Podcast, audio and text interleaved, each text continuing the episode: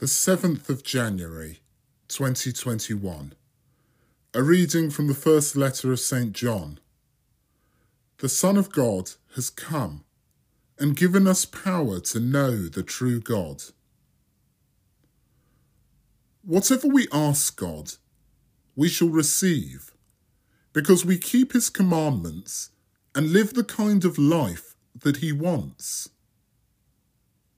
His commandments are these that we believe in the name of his Son, Jesus Christ, and that we love one another as he told us to. Whoever keeps his commandments lives in God, and God lives in him. We know that he lives in us by the Spirit that he has given us.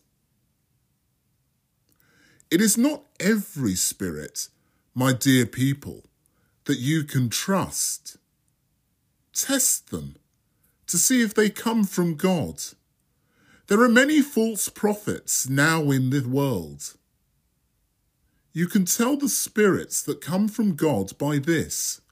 Every spirit which acknowledges that Jesus the Christ has come in the flesh is from God.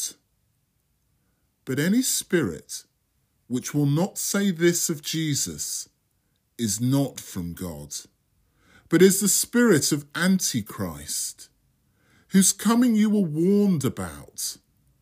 Well, now he is here in the world. Children, you have already overcome these false prophets, because you are from God, and you have in you one who is greater than anyone in this world. As for them, they are of the world, and so they speak the language of the world, and the world listens to them. But we are children of God, and those who know God listen to us. Those who are not of God refuse to listen to us. This is how we can tell the spirit of truth from the spirit of falsehood. The word of the Lord.